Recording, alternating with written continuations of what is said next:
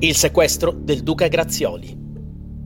La sera del 7 novembre 1977, lasciata da poco la sua tenuta di sette bagni a bordo della sua BMW 320, il duca venne bloccato all'incrocio di via della Marcigliana con via Salaria da due auto una Fiat 131 guidata da Maurizio Abbatino e un'Alfetta con al volante Renzo Danesi e sulle quali c'erano anche Giuseppucci, Paradisi, Piconi, Castelletti e Colafigli che incappucciati lo fecero scendere a forza per poi caricarlo a bordo di una delle auto e successivamente trasportarlo in diversi nascondigli provvisori.